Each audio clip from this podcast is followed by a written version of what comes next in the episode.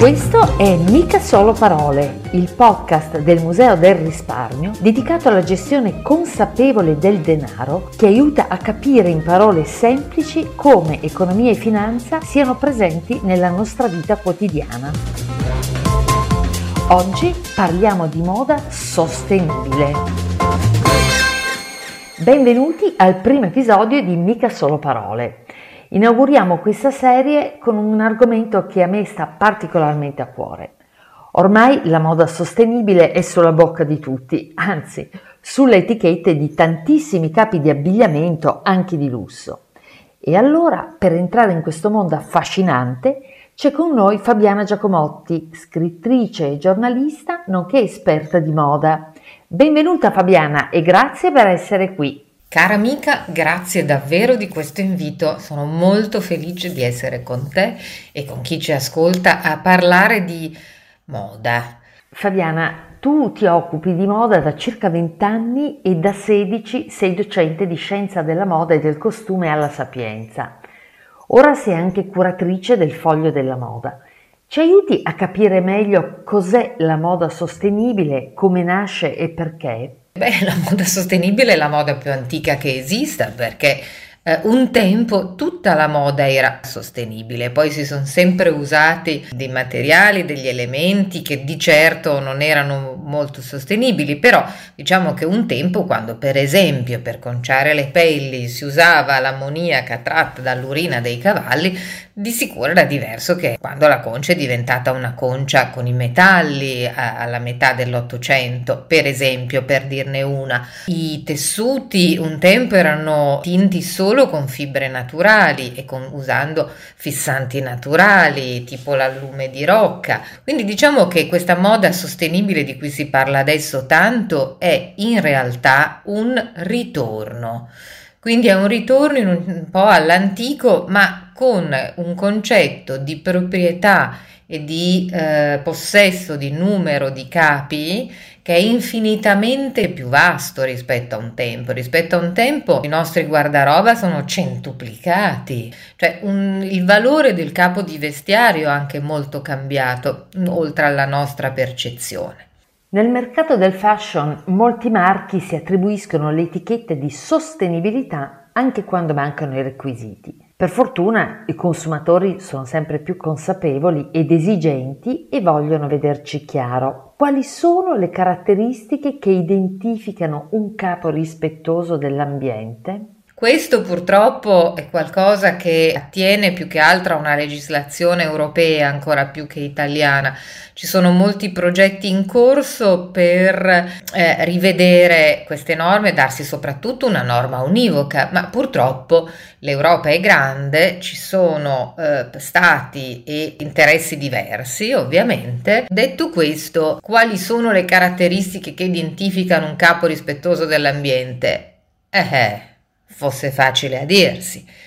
Per esempio, ehm, che sia naturale, che si venga dalla terra, non è detto, non è affatto detto, perché per esempio il cotone è una pianta che cresce nella terra ma la devasta e per essere coltivato eh, ha bisogno di una quantità di crittogamici, pesticidi, eccetera, che insomma, non l'aiutano. Il famoso cotone organic o biologico che dir si voglia è ancora una percentuale molto molto piccola rispetto alla produzione massiccia di cotone che si fa nel mondo mentre alcune fibre man-made, cioè fatte dall'uomo, tipo la viscosa per esempio, che è comunque naturale, sono volendo decisamente più sostenibili e meno impattanti sull'ambiente. Quindi Cara amica, ti do la notizia che fra mm, qualche anno ci sarà sempre meno cotone, quindi ci saranno appunto sempre meno fibre tipo, tipo queste, sempre più fibre o veramente nostre autoctone antiche, tipo il lino, tipo la canapa che io trovo un tessuto straordinario, oppure le fibre man-made tipo il tencel che noi usiamo già tantissimo senza nemmeno sapere, perché poi alla fine la verità è una sola, e cioè che siamo noi clienti, noi consumatori della moda a dover scegliere e a dover imparare. Come abbiamo negli anni, fra gli anni 70 e 80, imparato a leggere eh, gli ingredienti nei biscotti, nei prodotti che compriamo al supermercato, dobbiamo imparare a farlo anche per quello che ci mettiamo addosso. L'idea è, eh, ma eh, le cose che io mangio vanno nello stomaco e quello che mi metto addosso non va dentro di me. Errore, perché ricordatevi sempre, ricordiamocelo sempre, che la pelle è il più grande organo che noi abbiamo, dobbiamo averne cura esattamente come dello stomaco. Negli ultimi anni il fast fashion ha portato enormi profitti a diversi brand, ma questo modello di produzione è spesso considerato un vero nemico dell'ambiente. È davvero così o si corre il rischio di stigmatizzare il fenomeno facendo di tutto al buon fascio? Esiste un fast fashion sostenibile? Eh, sì, questo modello è considerato certamente un nemico adesso, non da tutti. Eh. Noi dobbiamo anche ricordarci, come dicevo poc'anzi, che è il nostro modo di scegliere la moda che cambia poi gli effetti, perché quella è l'offerta, il mercato ha l'offerta. Noi siamo alla domanda e se la domanda non, non, non scema, continua a essere elevata, alla fine queste funzionano. Di sicuro il fast fashion, forse perché è oggetto di una campagna di denigrazione, ma anche non solo di denigrazione, ma anche di verifica così attenta, si sta dando delle norme. Perché sì, esiste in effetti un fast fashion sostenibile, volendo. Eh, nella produzione, ma dopodiché il tema è la quantità, perché noi non possiamo pensare solo alla produzione, dobbiamo pensare anche allo smaltimento. Io ne parlo spesso anche in televisione. Non possiamo pensare che noi ci accumuliamo nei nostri armadi eh, 20-25 capi nuovi ogni stagione e poi allora la verità è che abbiamo troppa roba. Non è solo un bene che io indosso per me e poi a un certo punto getto via. È un bene, e questo va recuperato come concetto, è un bene che ha una durata lunga, che quando io ho finito di mettere, e se è di buona qualità, io posso rivendere. È il mercato del vintage che non a caso ha un grandissimo, un grandissimo ritorno adesso, un ritorno importante.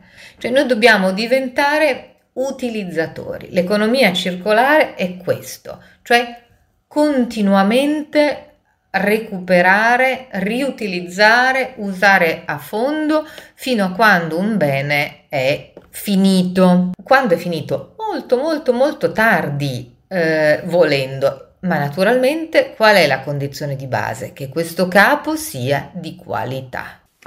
Una delle grandi differenze tra i due modelli di produzione è legata al prezzo dei capi.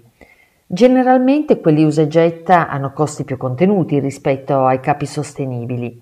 Forse il consumatore pensa di risparmiare, ma in realtà sul lungo periodo spenderà di più, perché i capi di bassa qualità si rovinano molto in fretta. Certo, l'idea di comprare per utilizzare una volta deve assolutamente lasciare il nostro modo di pensare. È completamente un concetto sbagliatissimo.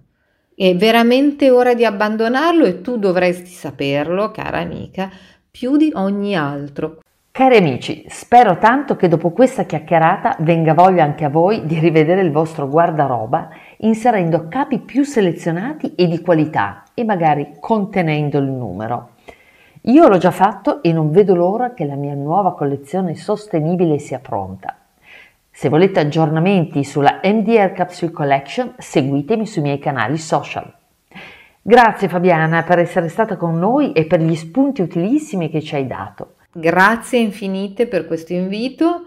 Grazie per avermi permesso di raccontare un po' quello che è la moda sostenibile. Ricordo a tutti che potete ascoltare questo podcast sul sito del Museo del Risparmio nella sezione Contenuti su Spotify, Apple Podcast e Google Podcast.